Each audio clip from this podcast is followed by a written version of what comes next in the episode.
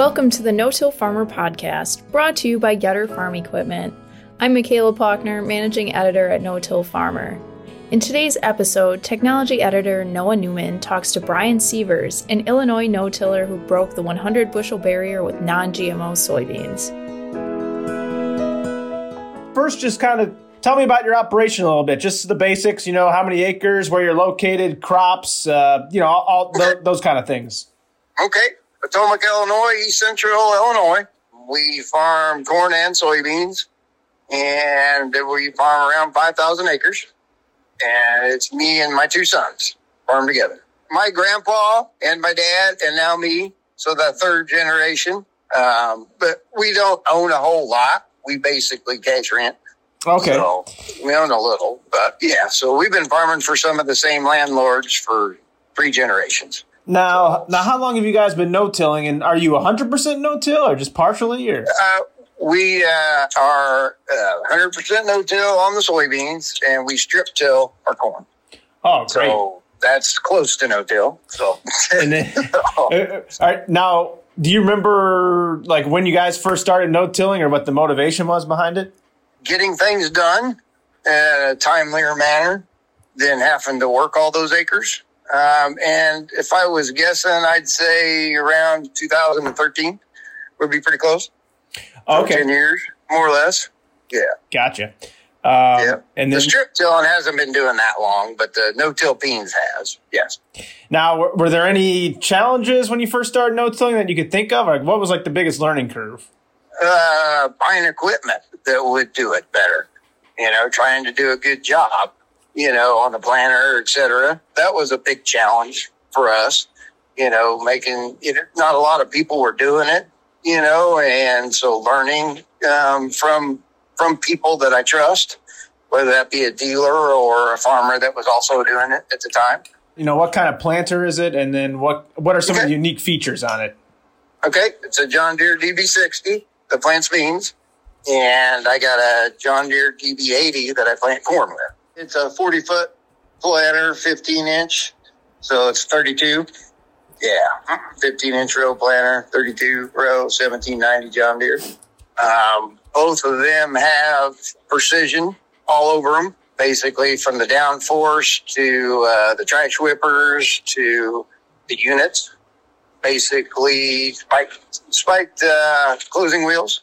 Uh, on the beans, we use uh, a heavier duty spike than I do on the strip till bar.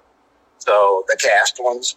Um, I also, with my strip till corn, I apply a starter fertilizer through a Keeton basically in the row. Um, and at three gallons. And then I also put 20 gallons of 32 on two by two on the side with bandits. Gotcha. And then, what's your highest soybean yield that you've ever had? We had uh, 102 on a 20 acre plot once, Wow. what year was that? two years ago. So you're in the hundred, uh, 100 bushel club. So uh, Yep, let's yep. let's jump into that uh, field. I guess just what was your? If you could just want to take me through the process, um, starting from harvest the previous year of just you know how you got that field ready and what you had to do to prepare it throughout the season to to get to the hundred bushels. Sure. I mean, we don't work it obviously, even with an accelerator or anything. So basically, we uh, we don't apply fall chemicals. So we have all non-GMO beans also. So um, in that plot, basically, you know, we use uh, residual chemicals up front with the burn down, and then we use diphenyl ether, you know, which is a you know. And all sorts of other chemicals together in our uh, in our mix. Now we use uh, we use fungicide, Priaxor, um, and we use a product that has some nitrogen and a little uh, potash in it too. Um, we do use some trigger movers in that, and we spray it plenty of times. we sprayed that one plenty of times. Now on our on, across the board, basically we do uh, fungicide on everything, you know, along with our chemicals on the third pass and insecticide. Um, and we do use some sugar movers and, for lack of a better word, um, snake oil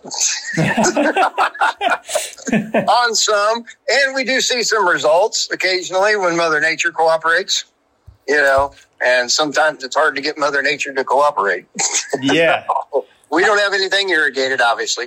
So, uh, you know, we need her to help cooperate. But uh, the no-till has, um, I mean, originally, I think I said this, the reason we went to it was for labor purposes.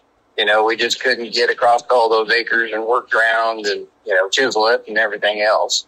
And that was the reason we started it. And then after that, basically the, uh, the reason was it works. Yeah. I mean, we do, we do spend more money in chemicals than a lot of people, you know, we do that. Um, basically because of non-GMO. So, Yeah. but if we were just, you know, using Roundup ready stuff or, or whatever, we would still, you know, we would use less chemicals.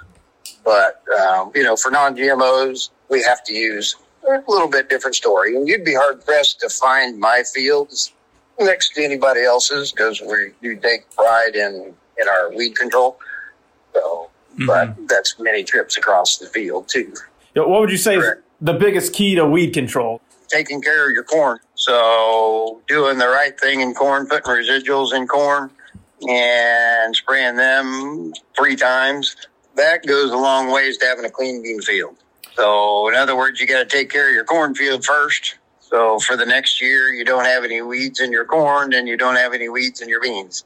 A lot of people, I think a lot of people just making one pass, no, no residuals and things like that. And they have watched them uh, non-GMO people uh, end up uh, quitting non-GMOs because they can't keep the weeds under control.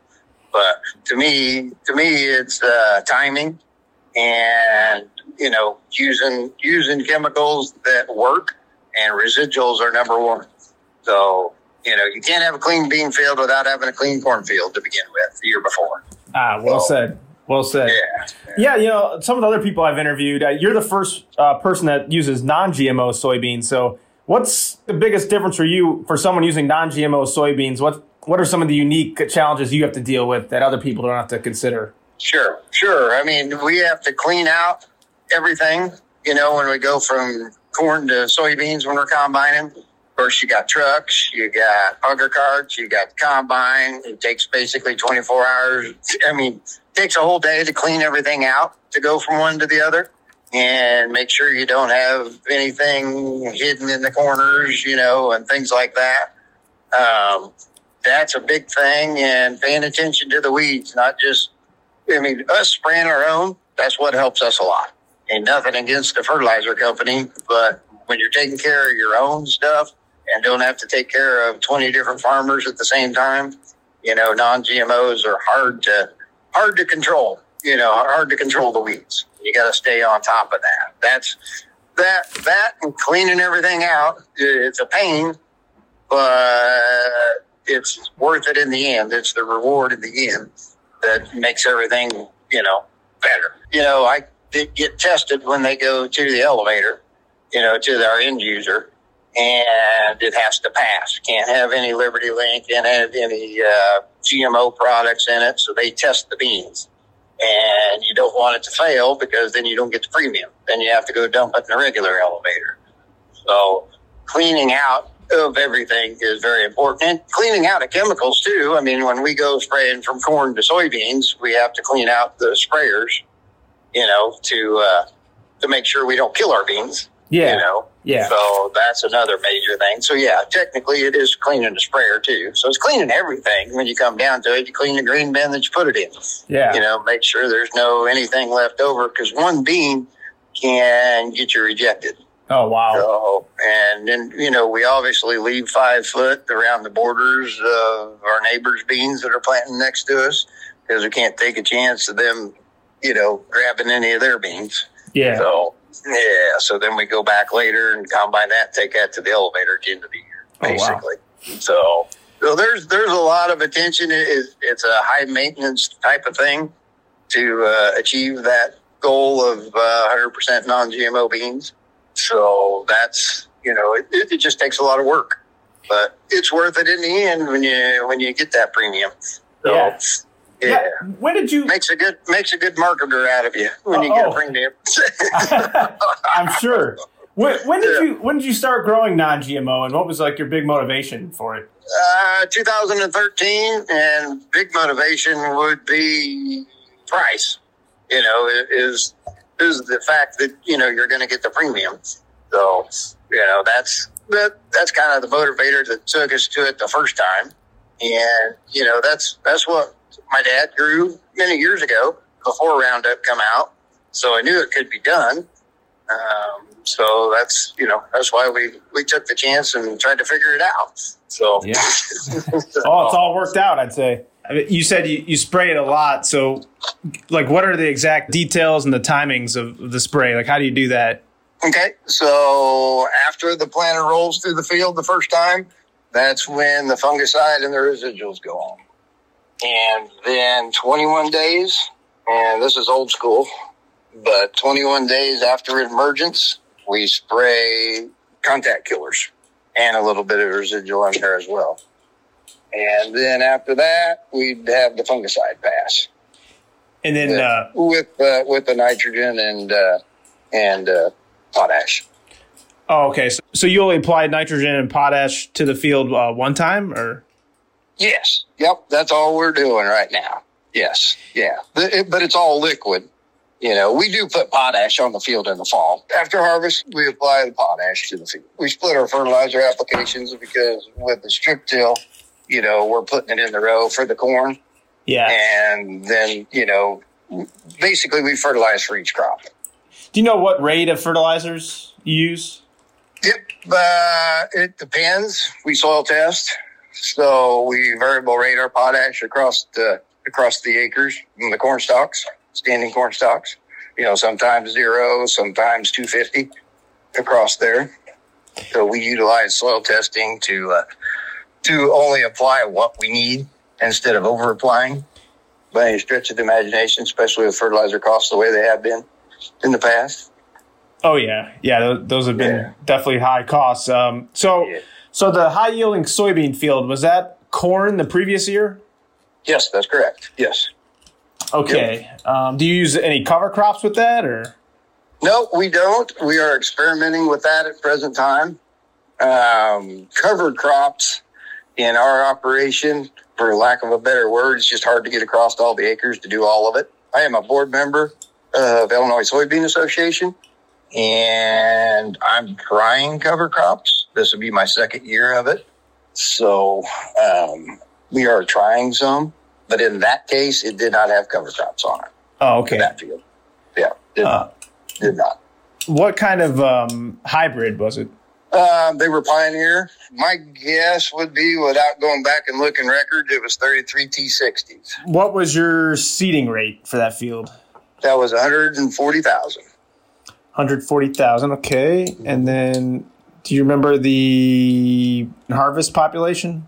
I mean, you say 130, probably 135 would be my guess because they all don't come up. You know that. Yeah.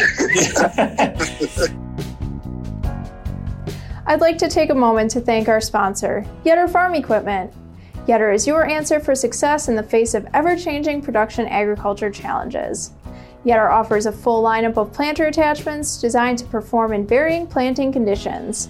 Yetter products maximize your inputs, save you time, and deliver return on your investment. Visit them at yetterco.com. That's Y E T T E R C O.com. Now let's get back to the conversation. I remember you told me your planter model. What what kind of harvester do you have? Uh, Claas, combines.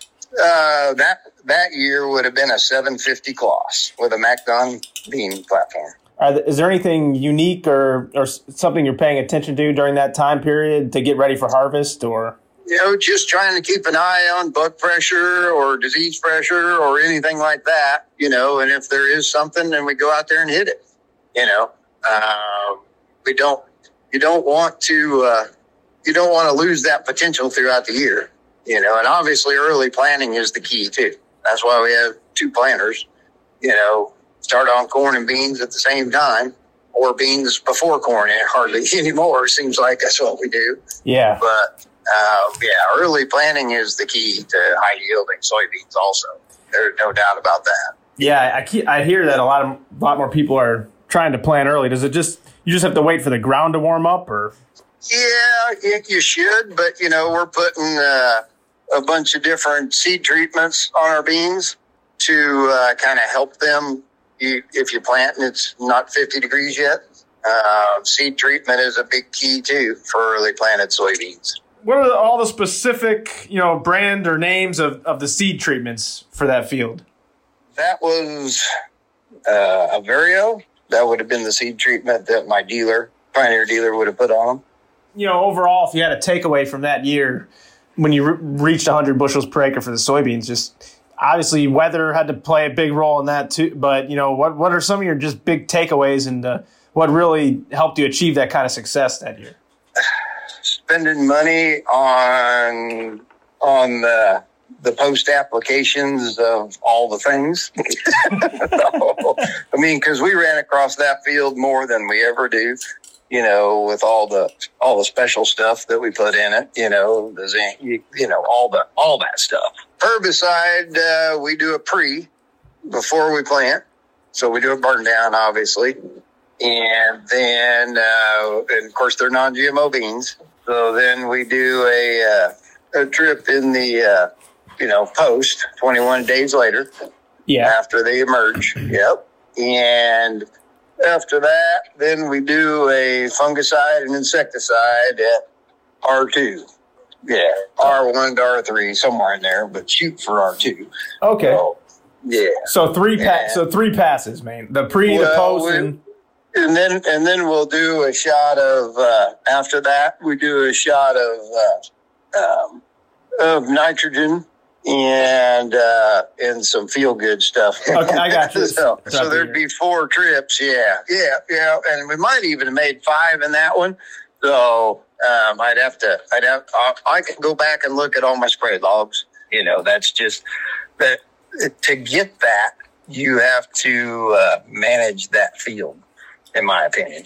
You know, more than you can a normal field, you know, that you try for. So that that's that's the whole deal is trips across the field with all the all the different things. yeah. So you, you kind of have to keep it pumped up throughout the growing Yeah. season. yeah, keep it keep it keep it actively growing, reaching, and early planting date. Because Yeah. that is the number one. Yeah, I was going to ask you about that. So, so what was the planning date approximately for the? First of April. And that's that's earlier than you you would do most of your other soybeans, or do you plant all your soybeans early? Nope. Uh, that planter goes out the same day as, as soon as Mother Nature says we can plant, whether that be in March, 1st of April, end of April, 1st of May. When Mother Nature lets us, we roll. Yeah, and then Yeah. I, I've heard that that early soybeans, it, you know, why why is planting why is planting soybeans early? Why is that why is that the best way to do it? You think?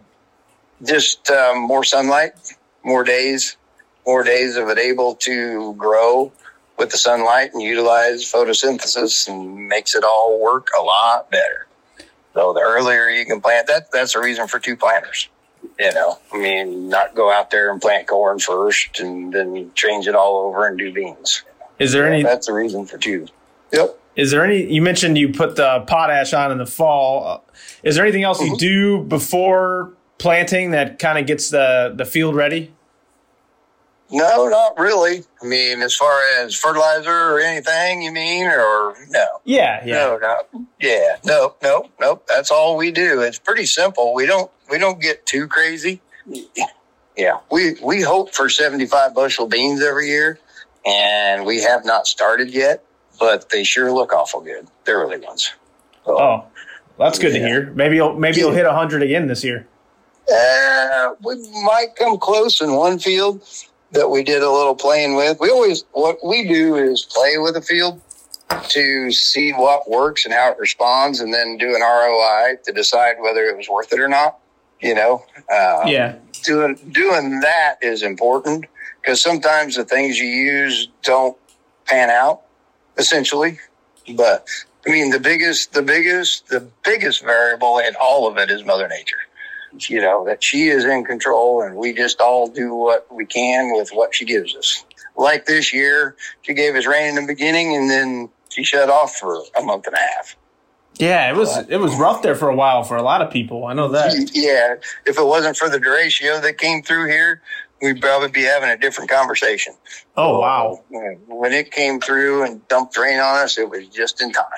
Yeah, yeah. We had wind and you know had damage on buildings and trees, etc. But we were very, very lucky to have gotten that at the time. So it didn't look like it as it was coming across and it was windy. yeah. That's what that's what saved our yields this year in this area. And probably a lot of areas. So in in through east central or through central Illinois as it come across. Interesting. I just remember seeing a picture of, of a farmer's field in Auburn where his corn was completely flattened from the yep. from the derecho. Yeah. Yeah. Now see we didn't get that. We didn't get that. But thank God. Yeah. But uh, it was windy. So, yeah. luckily we didn't get the flat fields, which, yeah, there is some of them around that it happened to. That's for sure. You know, what, what's your ultimate, like, no-till truth? Like something about no-till that, that just, it's, that's key to making it really work. Anything come to mind? Well, I, and I'll go back to just helping us get things done. Um, you know, I mean, that's, that's what makes it work. We're set, we're saving the soil, you know, and, and helping cut down on carbon usage because we're not out there running the tractors over it three times, you know, um, that's becoming a big deal. That's why I'm trying the uh, cover crop, but, uh, you know, just taking baby steps on that. So, baby steps because from what I keep learning that it takes four years to get it around. Well, you can't afford to lose money for four years to get it back to where it was, you know? Right. So that's the, I mean, of course, you know, the government might make us do it this way. yeah. True. I mean, I've been, been overseas with Soybean Association and seen how some of those people are regulated by the government. You know, we're fortunate here, but that'll probably happen here sooner or later. Uh, European Union's pretty hard on people over there about what you can apply and when you can apply it, everything else. Yeah, that's that'd make it challenging, I'm sure. Yeah, yeah. I, I mean, we try to keep things as simple as possible. So, no till has made that easy for us, in my opinion. Yeah. So. Well, you mentioned how you like to try something a little new on certain fields every year. Is there anything uh, new you're looking to try next year, or any, any anything on the horizon? Uh, no, not necessarily. We'll wait and see what seed dealers suggest. You know, we uh, we do business with Helena here in Danville, and they've always got ideas to try, and we kind of take the uh, salesperson's word on things, and that's how we try it. You yeah. know, from their suggestions. So they haven't come up with anything new for us to try for next year yet but I'm sure they will.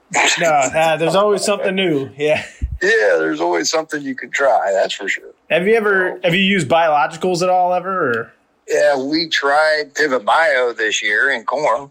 We have talked about something uh, as such on a uh, putting it on the bean planter for some liquid when we uh, first start planting. We haven't got to that yet, but mm-hmm. we will have the capability to try that if that's the case. So I mean, that's the, that's would be the next step is putting some sort of starter with the beans. Yeah. I think that would be a high yielding thing for us to try. We've talked about it, but have not got there yet. But mm-hmm. that may be something that we add to the planter this winter and try some of that. Yeah, I remember talking to a Pivot Bio guy at the uh, Farm Progress Show a couple years ago. It's pretty interesting what they can do. So yeah, it is. It is. Um, and I don't know if it's a snake oil either. I'll give you a better answer here when I'm in the combine because we uh, we did a lot of side by side of that for corn just to see how that's going to work.